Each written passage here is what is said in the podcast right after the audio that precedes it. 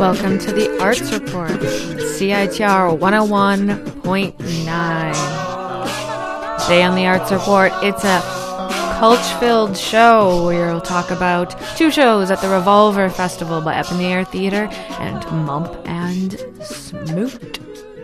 Get your evil clown on.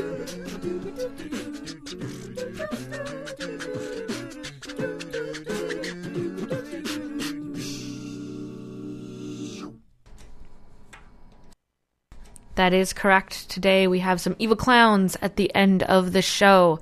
But first up, we have uh, a review from Tucked and Plucked at the Revolver Festival, which will be continuing this weekend. As well, we'll talk about Feast and Safeguard for the Revolver Festival, which will be continuing through this week.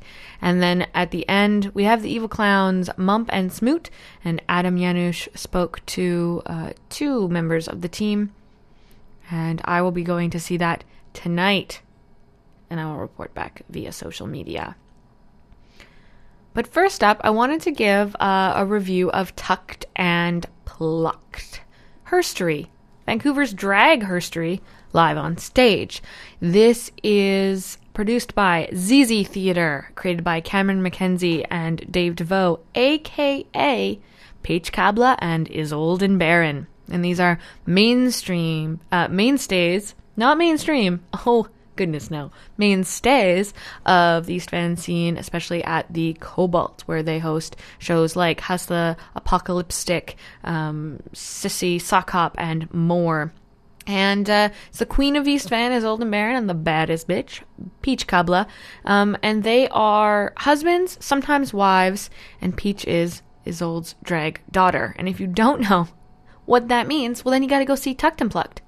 Uh, Tucked and Plucked is drag meets NPR in as much as you get drag performance, you get a drag vocabulary, a little bit of drag history, and you get to hear interviews with local drag queens like Dee Dee, Joni, and Peach as well as others, talking a little bit about the history of drag from the Dogwood Monarchist Society, the court system, uh, as well as uh, some of the newer versions of drag that are popping up, such as this kind of semi uh, low rent, high high hilarity version of drag that Isolde and Peach do. Um, so it's not as much about the polish as it is about the pop. Now, uh, is is a lewd and crude show. And if you've ever seen drag, you know that that is expected. But if you haven't seen drag, it's a fairly gentle intro. Um, especially when it comes to the actual interviews. The actual interviews are pretty serious, you know. Isolde kind of sets aside her larger than life persona, which is necessary for a drag queen. It's not, you know, just a drag person, you're a drag queen. And she sets that aside a little bit to actually have a frank discussion about what drag has meant um, to Vancouver and to uh, the queer scene and the gay community. Now it's running, uh, it ran the 18th and 19th, and we'll be back again on the 25th and the 26th at 10.30 p.m. and at the Cultch, and it's part of the Revolver Festival, which I will go into a little bit more in a minute. Now, I really, really enjoyed the show because I enjoy Isolde and Peach. I'm a big fan of them. Dave Deveau has been on the show before talking about the Human Library, and ZZ Theater is uh, growing every year. Um, we got to learn uh, a few pieces of vocabulary like tuck, like bio queen, uh, like drag daughter, drag mother. And you get a little bit of the basics of the history in Vancouver. Um, and of course, the performances are amazing. I think my performance uh, that I saw suffered a little bit because they had to rush to Apocalyptic, which is the Sunday night show um, every month at the Cobalt. And uh, so they were a little bit rushed. And one of the best things about drag and about uh, theater performers in general is that they can turn on a dime. And when they can't, they'll make a good joke about it. That's for sure. So it's still very, very entertaining. But I definitely think that it suffered. And I, I kind of wish that Isolde had kept kept her drag persona, her kind of I don't know the best way to say it, man. She's like a she's like a drag mother of all these babies, and she has this very wise persona that's also very crass in the old style. Um, and it kind of dropped away a little bit as she was interviewing. So, uh, you know, I I think that uh, Isolde is so amazing that she that when she's high energy keep it high energy but uh, other than that uh, i really enjoyed the show and i think if you have never don't really know a lot about drag or about gender performance then this is a, a great kind of introduction uh, a loud and crude introduction uh, to this event. And you get to know a little bit about not just the fun dress up but the theater and the history and the serious side of drag. And that would be the npr side obviously. Um, so the show is running from 25th and 26th at 10:30 at the Cultch, and uh, you can find out more information on upintheairtheater.com slash tucked and plucked Vancouver or at zztheater.ca.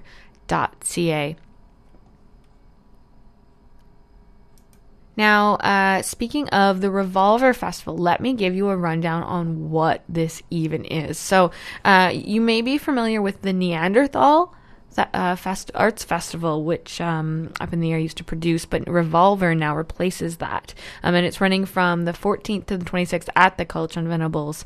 Um, and you can check it out um, at upintheairtheater.com. But um, the basics are that it's a revolving theater. Um, you get a collection. It's like a mini fringe almost. You get a collection of up and coming and very, very, very different shows from uh, drag history to uh, the show we're going to talk about, Feast and Safeguard, which is movement theater, I guess you could call it. Um, you also have a sci-fi double feature. You have with Ramshackle Theater. Uh, there is Kayak with Jordan Hall, Tucked and Plucked. Sea of Green by Andy Garland and Brief Encounters as well is part of it, uh, the show, which is a, a, collection of connections between various artists put on by the Tomorrow Collective. And you can check out all the information at upintheairtheater.com slash revolver festival. Um, and the point of Revolver is to engage audiences with, with contemporary theater, um, where it's not just script based, uh, you know, point A to point B theater, but site specific, different genres, different subject matter, and you know has an adventurous spirit. So it's right up my alley in terms of what I like to see on stage. I'd rather see something ambitious fail than see something boring succeed. And I think that uh, all of the collection of theater performances Ramshackle, uh, Surreal, So Real, Alley Theater, ZZ, Star Star, Robert Leroux, and Leveroux, and Tomorrow Collective are all examples of people who are pushing the boundaries of theater. Um, so you have the five local and two national companies. So um, it's definitely something worth checking out, and it's going on through the 26th. And uh, I think what we'll do is we'll take a brief break, uh, real quick, uh, and then when we get back, we are going to talk about um, one of our two main features today um, Feast and Safeguard, and that are two shows that collected together by Robert Leveroux and uh, and his gang of supporters and collaborators, and uh, th- that is going on uh, through the rest of this week. Stay tuned. Movies are a great way to understand the culture and thought process of a generation, and the 7th annual Taiwanese Film Festival is taking place at the Downtown Vancouver International Film Center from June 14th to 16th. It will be featuring some of the best Chinese films from the small island of Taiwan. Come and experience the different world and get to know more about the many groups of people living in this awesome city. For more details, please visit twff.ca. Again, that is twff.ca.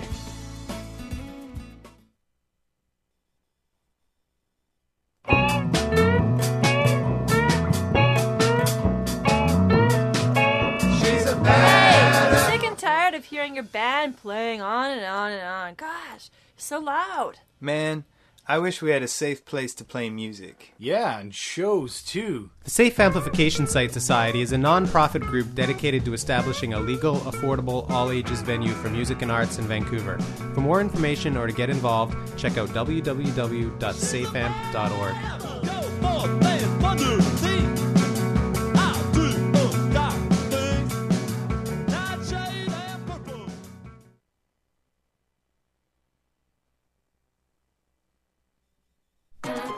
GOSA, the Global Outreach Students Association, offers students the chance to learn about global health and international development while providing students with opportunities for practical experience working within disadvantaged communities both locally and internationally. They also collaborate with other clubs to organize global health related symposiums and competitions. Executive positions are available. Contact them at ubc.gosa at gmail.com.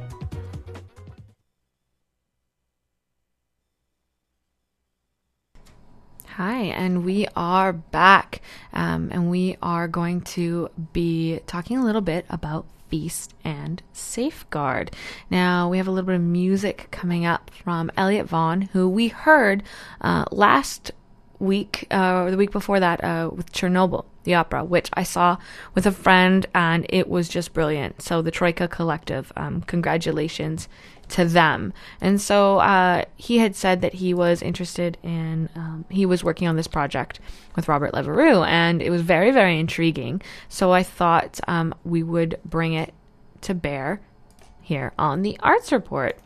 Now, uh, we're going to play a few clips um, from the show um, from Safeguard mostly, and these are Elliot is also in the entry, so please take note of the music, and we'll talk a little bit about it during the interview. However, um, there it is. Look at that. Um, anyway, we're having a little bit of Sam. We're having a whole new uh, situation here at. Um, there we go. See, weird, right? I love it. Um, I love intense stuff like this. So this is from the second version, second piece, Safeguard, two of which um, are both part of the Revolver Festival, Safe, Safe and uh, Feast and Safeguard.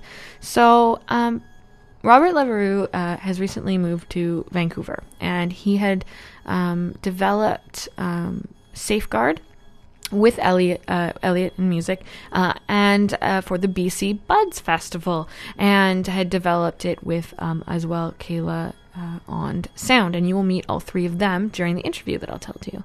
Um, so they had put together a show, Safeguard, uh, was very successful, and then the Revolver Festival came along, and they added Feast with Mob Rob and uh, his collaborator Mireille, um, they knew each other through dance troupe practice. Now, both of these pieces are movement pieces.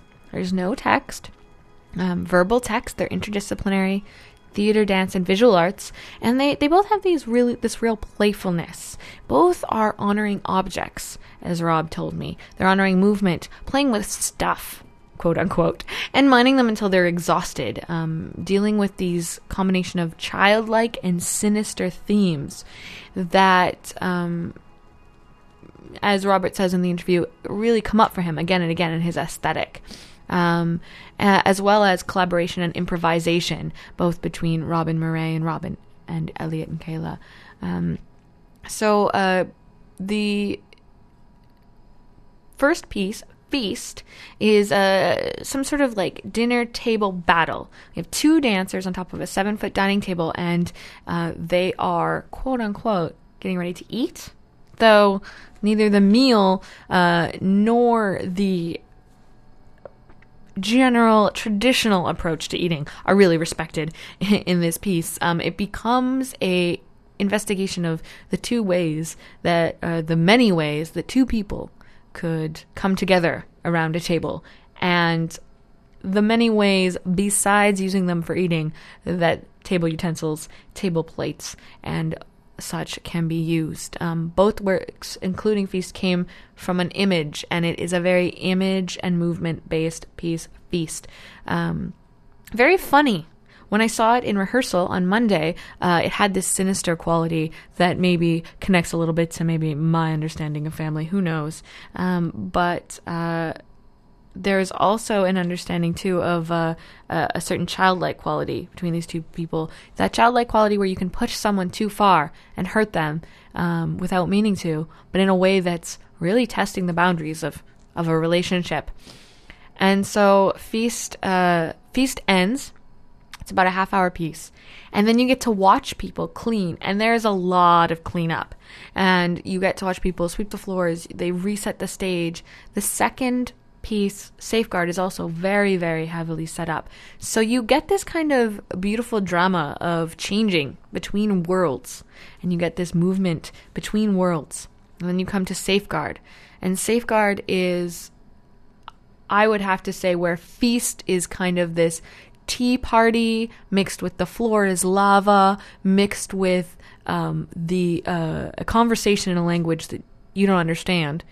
Whereas Safeguard is an Imagineer come uh, mad scientist and using objects and sound and light creates this sinister but playful world where Rob, uh, well, he experiments with a lot of things, including movement and sound. So uh, it's a lot less funny than Feast, but uh, it is probably a lot more moving and my favorite of the two pieces.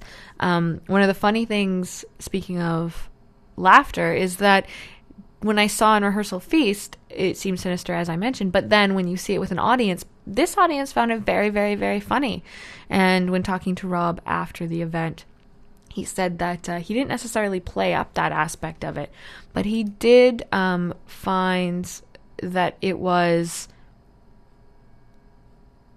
it was something that he he was glad that people found. They found their own interpretation of the piece, and both pieces are very much um, for you to imagine. So, um, I am going to play for you now um, our interview with Rob, Kayla, Mireille, and Elliot. And we go through some of the inspirations of the pieces as well as the pieces' um, sound, lighting, movement uh, that brought together as a whole. Um, and then we talk a little bit about Rob's aesthetic um, and some of the things that will be happening um, coming up for them. We'll cover that after we talk to the team. So uh, yeah, please enjoy my conversation with um, with Rob and his team about Feast and Safeguard on now at the Revolver Festival um, at the Cultch. Hi, I'm Robert Leveroux. I'm the creator and performer of Feast and Safeguard. My name's Maria Rosner. I'm a dance artist. I'm performing with Robin Feast, and we work together to create some of the movement. I'm Kyla Gardner. I'm the lighting designer.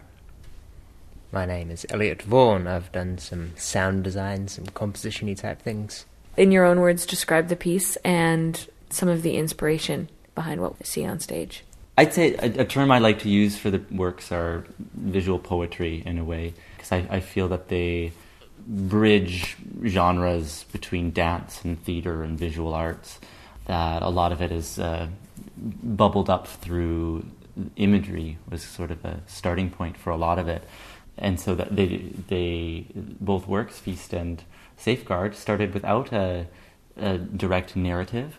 Um, they were devised uh, in the space. Um, safeguard was storyboarded first so it began from illustrations.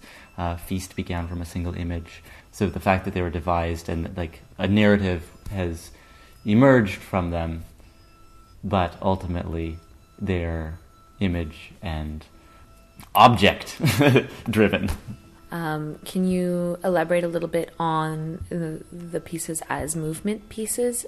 Well, with Feast, um, we developed it through improvisation, and Rob had a particular image um, that he brought and some different ideas around um, the themes of the piece, which have to do with all the different things that can happen when we sit down at a table together. So we um, mined our different family stories and other stories and um, looked at associations with the objects um, and developed uh, a lot of material um, that way, um, improvising uh, the movement and also writing to source some of the motivations. For Safeguard, it really started from these images and wanting to sort of, it, it all has this progression, let's say. And so it started from the objects, and oh, okay, well, what happens when I have these and I put them together in this way, and I do this, and and so it was slowly choreographed that way. Again, there was a lot of improv, but ultimately, there was a real directive of like where we had to get, what was the next step.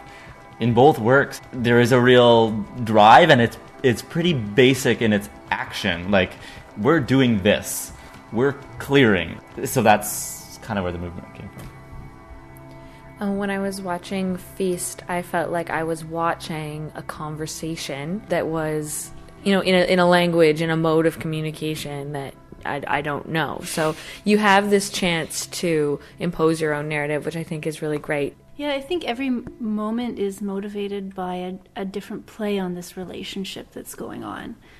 I think our performances, we're leaving some of that open for ourselves as well. Like we do have some clear ideas. I'm not sure how much Rob wants to give away about um, the primary relationships that we're exploring, but we do like the fact that things um, in our the way we're relating can just change on a dime, and uh, how there's this kind of complexity and a, a, little bit of a paradox in how we relate, and um, how hopefully there's a few different types of um, relationships that are evoked. And I think leaving it open um, for interpretation is definitely something that we like while trying to be clear as well. Uh, there was a, a childlike quality to it. Is that something that is part of your process and part of your aesthetic, or is that something that is specific to the pieces?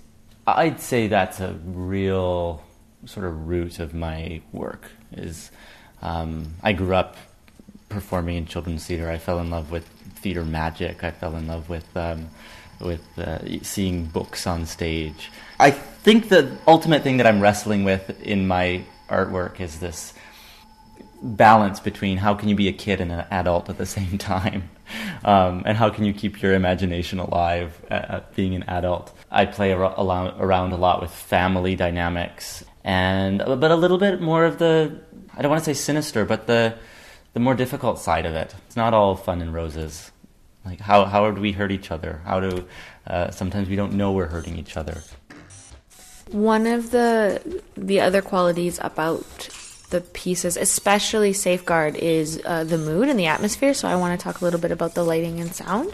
What was the process of developing the atmosphere? It's part of the rehearsal process. So um, Elliot was there originally in Safeguard for quite a long while developing the sound, and I came into the rehearsal process to watch Rob perform. And we discussed uh, mood definitely and themes that we wanted to pull out. And of course, this the piece was originally performed in a gallery space, and it didn't have like a normal theatrical lighting setup. So a lot of what we ended up doing arri- was arrived at because of the way the space was. So a lot of the lighting's on the floor because there was nowhere to put it in the air. And uh, Rob and I went shopping at a flea market to try and find some found lighting objects that would look like they belonged to the world. And um, when it comes to the music, again, w- was that something that was directed from the piece, or did you come with your own inspirations, Elliot, when it came to creating um, that the sonic atmosphere, so to speak. I I came in um, once Rob had done a certain amount of work on the piece. It had it had an aesthetic already. He had a quality of movement. There was a grammar. There was um, a set of objects that were that were I think decided upon fairly consistent set of objects by that point. I think. Uh, and the first thing I did was I came in and we just spent hours recording sounds that these objects made. Um, one of the first impulses that I had was was to have the um, sounds made on stage and then spread back into the speakers where they could transform into uh, textures or or beats or or any any musical material I wanted. Um, and there is a lot of that in the piece, and and I guess that's where the the aural aesthetic developed. It came straight from the objects as well. Whereas with Feast, it seemed like a lot of the a lot of the sonic quality was made with the objects without like you know just hitting the floor or hitting each other. Um, is that something that you knew would work? Uh, it just all kind kind of came together that way. Elliot came in and took some recordings of us, and um, then came back later. And by that point, we were like, you know, we're making a lot of noise already, and there's a lot of rhythm to it. And and then he said, well, you know, it probably doesn't need me that much, really. Um, How how unlike a musician. Well, I really wanted to be involved in the piece because it's really cool. Stick myself in that, yeah, take some credit, but um, but it it just it's really full of sound and it's really interesting, and the sounds these guys have found, um, they just cover so much ground. It's there's there's no room for other noise. Well, there's a little bit, but but but really they take care of that. The music for that piece is built into the choreography, certainly. Um, so I was going to ask about one of the major, you know, any major challenges. It seems like that transition is it's become pretty obvious that that's a, a, a concern. Um, because the sets are so different and uh, so much cleanup involved, so many projectiles in both pieces. Now you've you've decided to allow the audience to see that process. I mean, first of all, these shows are like preset crazy. Like that when you're working with objects, when you're working with theater magic kind of stuff, like it's all about the preset.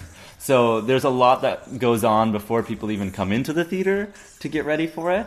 Um, a lot happens in the show, um, but something that's really neat about letting people see that transition is it fits in with the work that you know we're not hiding anything. There's two very small curtains in this room. Other than that, everything's visible. So it's part of the theater. I mean, when you do movies, it's everything's you know really well packaged and it's and you don't see the special effects. With theater, everything's there. Like you, you're making magic with the stuff that's just right in front of you. So I think it's a continuation of that, where it's like, here you go. This is how it works, and yet still we try to infuse a little bit of uh, theater magic into it.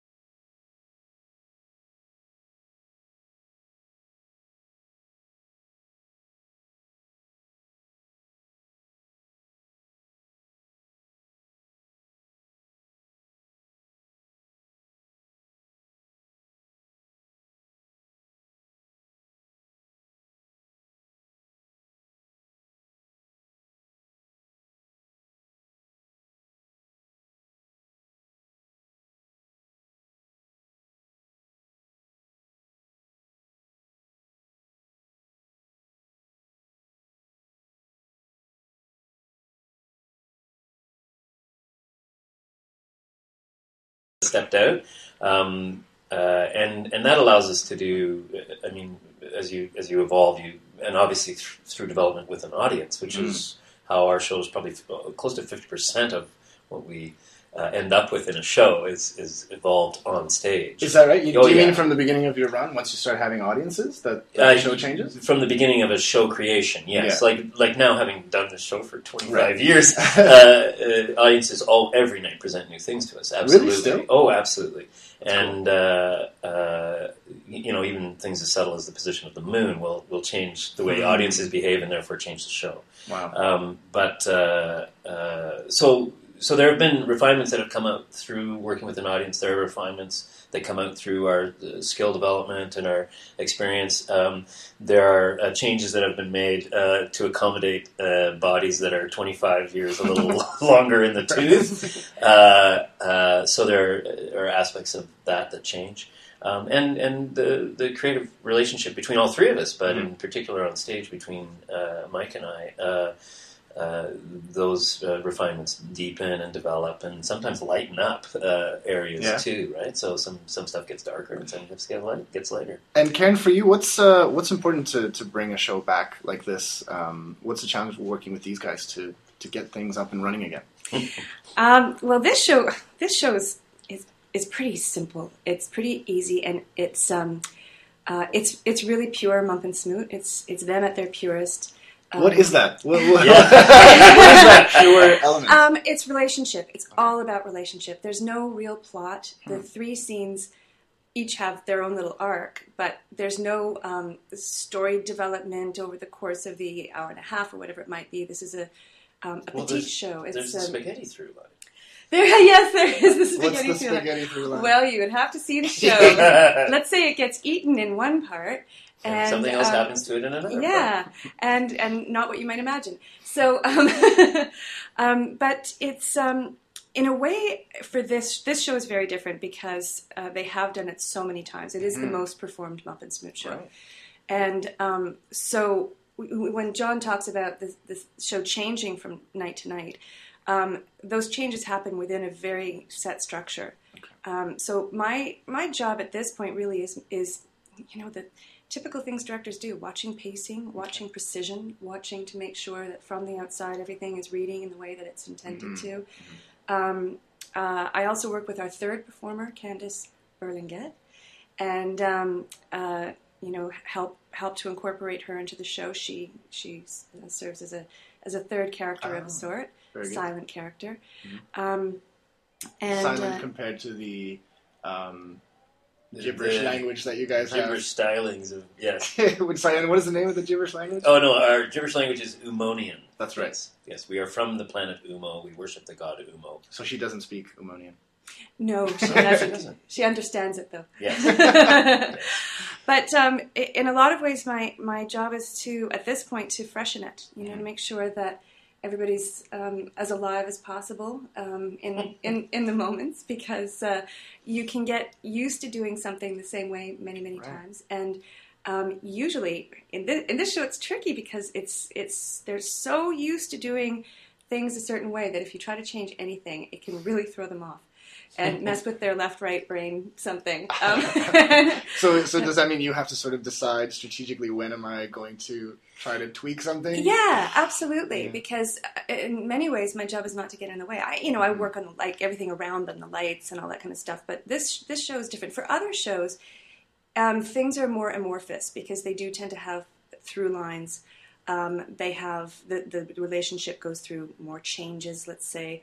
Um, there are builds that have to be carefully orchestrated in terms of pacing and timing and all that kind of stuff.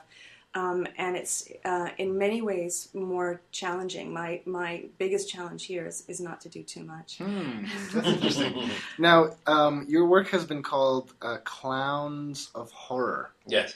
Um, is that something you were striving for when you guys started out? Is that uh, and and did you Well- embrace that? Uh, do you like that even? That Yeah, well, well oddly, uh, well, I, I, we have no problems with the moniker at all. uh, people do tend to either focus on the clown part of it or they focus on the horror part of it, right? The, the, the, the, putting the two together is not the easiest uh, thing to do if you haven't seen us. Right. Um, uh, but uh, we when we started out, we we quite specifically wanted to deal with fear, with human fears, and Hmm. that those were uh, that was one of the strongest uh, uh, uh, elements that both Mike and I Really? had were had embraced. Yeah, Why? Um, it's exciting. It's Huh. exciting, and we actually believe that fear is at the root of just about every socio-political ill that, Wow. that humans have ever had. Is that because obviously to avoid it, the things people do to avoid fearful situations or facing their fears, or Absolutely. I, I mean, any fear, fear can be anything from uh, the fear of being humiliated in a restaurant, for example, uh, to uh, quite uh, serious, hardcore, mortal fears of Mhm. death and dismemberment or whatever. Um, uh, they can be psychologically based. They can be physically physical world based. They can be combinations. They usually are combinations. Right. Um, and they manifest in so many ways in behavior and, and bodily functions. They manifest in all sorts of ways. So, uh, so the, it, was sort of the all-encompassing. Uh, you know, when you're first we're first writing our first grant applications and Mhm. things like that. Um, it, it was to to us it was the bottom line, hardcore element that was something that both Mike and I wanted to work from and on Hmm. from the beginning. So that on top of that, when we first were working together, we're, we're, we're we still are both uh, horror buffs. We, Okay. we love the horror genre. Um, and it is an exceedingly popular genre, uh, maybe the most popular, um, not necessarily the most artistically uh, recognized, but uh, certainly popular. And so, yeah, for us it was exciting. And we also wanted to. It was interesting in the beginning. Uh, we had the conceit or, uh, of, of, of, of, attacking the art form of clown, uh, of clown performance, and, and specifically the- theatrical clown performance. okay, attacking. Um, What do you mean by that? Uh, Reinventing? subverting, subverting, Okay. reinventing, um, Challenging what people challenging it. Yeah, I mean, when I I didn't even want to do clown because of my preconceptions of it, which Hmm. Is were right? quite erroneous. Yes. Uh, I, Mike had to, Mike and Karen had to drag me into it, kicking and screaming. We all- I- Is that because you thought of it as something that was done for kids? Yeah, something exactly. fun and lighthearted. So you had, so what was it that you had to be convinced that Uh, well, why are we doing? why would we do that? Uh, I, I think my response to Mike when he actually said uh, uh, said we should take this clown workshop. I think my response was I thought we were going to do comedy.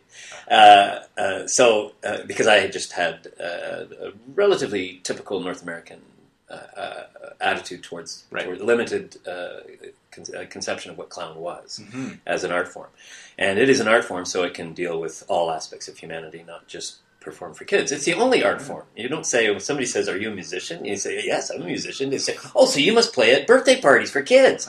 Nobody ever makes that jump with any other art form. Huh. Uh, clowning is the only one I know of. Uh, puppeteering maybe comes close, but uh, uh, other than that, so, So, so can I ask you now, Mhm. looking back and, and sort of uh, with the perspective you have now at, at your attitude then, what what have you learned, or what would you say to yourself back then in terms of what clowning can do? Um, well, I can do anything, and that was probably the biggest thing. Our teacher, Richard Pochinko, who created his own unique style of training, a Canadian uh, form of clown training, um, uh, which we perpetuate now. Um, uh, the probably the most important thing he taught us was you can do anything. You can do anything as a clown. There's nothing you can't describe that, uh, first of all, that can't be done on stage. It, it's all a mirror for all aspects of humanity. So you can do anything, uh, and a clown uh, clown on stage can do the same thing. And uh, the the funny thing was, as, as we researched it and did our horror and all this stuff, and we'd had a couple, of few tours and stuff. Then you start looking at old video clips and things of circus clowns, and they were seriously violent and horrific. really? Like, oh, they're Oh, yeah. burying axes in each other's Yeah. heads. They're they're you know tying a, t- a, a, a rope to a clown's tooth and tying the other end to a cannonball and shooting the cannonball out until his te- teeth get ripped out of his face. And you, you know, it just the stuff that has been done throughout time in clown is Huh. it's just a the the perception the, the modern North American perception of it is is quite is fairly recent. Karen, can I ask you the, the things that Michael and John do with their form of clowning? What, at their best, what do they achieve? What, what, what do they do maybe better than others? Styles of theater or other shows? I think they provide the audience with huge release um, uh, through laughter. Um, but because they do tackle these things that are horrifying for people to imagine, um, you know, everything from dentists to death to um, spaghetti, you know, which can be horrifying, believe it. Um, um, the uh, they sort of um, you know engage the audience at a level of um, kind of a, a fears that we contain that we as human beings tend to contain in our day to day life, and um, and we they sit in us and they we Mhm. live with them. Um, but the when um, when you see a couple of clowns enacting the most horrific dentist appointment you can possibly imagine, which used to be in a version of It- this it show. wasn't a version of the um, show, Now we no have longer. a We doctor, have a doctor scene. scene. Oh, I see. Um, but you know, I mean, these you know, feel afraid of the doctor as well. There's uh, you know all those fears fears that you carry around um, inside can be. Uh, I still laugh at this show. Yeah. I still laugh because I engage with it at a level of fear, um, but then I am made to laugh because of because of um, well because they're they're great comedic performers, um, but also because their particular bent is um, is such that um, uh, they they make you laugh at yourself. They Mm. make you They laugh disarm at your you, own kind fear. of, maybe? absolutely disarm. Um, you know, undermine your preconceptions, Mm. um, surprise, shock, horrify, um, and uh, but also at the core of it, there's this incredible relationship between the two of them that's very very warm. So Mm. it's not like um, I've seen a lot of clowning or you know types of performance where the grotesque is involved and blood is involved, but there's a, a sort of mean spiritedness to it, and um, you get a very different effect. This this ultimately is a, a very warm feeling, Hmm. despite the blood and gore. Based on love. Yeah. Right. And uh, Karen, you've how many Mump and Smoot shows have you directed? Well, I, all of them. So that's what. How many is that? Seven, Eight, seven or eight, eight. seven or eight. We've lost track. Wow. Yeah. And, what's the what's it like working with her? Oh, it's it's uh, brutal. it's absolutely brutal. That's why she's there. Uh-huh. Uh, uh, she is uh, relentless and uh, makes absolutely no has absolutely no sway when it comes to artistic or other integrity. Uh, sometimes we call her the black hole uh, because we can tell where she's sitting in the audience because there's nothing coming out of there. Uh, and uh, but uh, uh, she we're we're all incredibly deeply connected, and uh, the the nature of this work from the moment of creation through to uh, full production and being in front of the audience, um, it's extremely personal. We're all we're all uh, Karen does her own uh, creation work as well as uh, uh, she has a character named Poxy, and self-generated uh, work for performers is it, it's a really personal. Um, uh, intimate form of, of uh, creation and performance, and so we have uh, great trust and friendship with each other, and that's uh, Hmm. that's probably the I, I would assume it allows you to go uh, to a deeper level than you otherwise could. Oh, I because think so, absolutely. and the Yeah. relationships that you have. Right? Yeah. absolutely. and there's an understanding. I, I because we grew up together in a way, and because Hmm. I'm involved in the shows from the get go. Um, like you know, often when they come to me with their first ideas, they can maybe enact ten minutes of it or that, something. yeah. You know, like they'll just they'll explain it, they'll describe it, and it takes ten minutes, and then it becomes a 70, 80, 90 minute show. Um, so I'm I'm there from from the beginning, but it's um, but because we grew up together, I'm able to understand where they're coming from, just in terms of the the fundamentals artistically, um, what they're trying to achieve, and also because we know each other so well. I'm able to help them um, achieve what they want. My job as a director is not to impose Mhm. my vision on them, but help them realize theirs. To realize theirs and to just kind of guide things along, maybe the process. Yeah, absolutely. And um, but but also like I am really a stickler for things like timing and for Mm. things like precision and um, because when you have a show that can open up and involve an audience member some, suddenly who yells something out or um, you know they require the audience member to come up on stage for a reason, um, which that happens a lot. Um, it it's really essential that the rest of the show is very tight and very Right. controlled, so that you've got that kind of freedom. Great. Well, we are out of time. Yeah, no are you kidding, guys yeah. uh, are you excited for, for the opening tonight? Oh yeah, Yeah. oh yeah, uh, hugely excited. Vancouver's uh, one of our favorite spots. Absolutely, Yeah. best T-shirt sales ever. Uh. I don't know if it's the West Coast thing or what. Uh, yeah, no, but uh, we've always had a great time here. We love the culture. The, Mhm. the Vancouver East Cultural Center is uh, is a home away from home. Yeah. and uh, uh, it's a it's a great theater, and the people there are wonderful.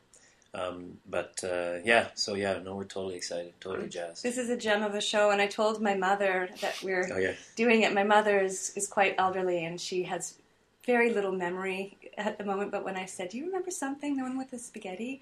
She went, "Oh yes." the spaghetti thing is now like it's her favorite show of all of Yeah. it. It was our first show, and she she watched us grow up from the beginning too, and it was her, Yeah. it was her it was always her favorite show. This I show. can't wait to figure out what the spaghetti thing is. Thanks very much, guys. Thank, Thank you. you.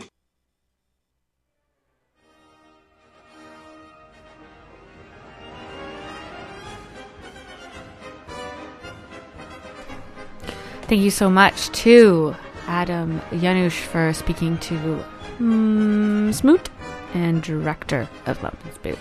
Uh, you're listening to Entry of the Gladiators. Um, this is actually what many associate as the clown song.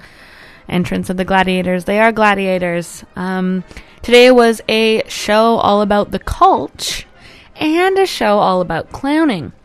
Um, because during Tucked and Plucked, Vancouver's drag herstory live on stage at the Cultch as part of the Revolver Festival, produced by Zee Zee Theatre, uh, which is coming on May 25th and May 26th.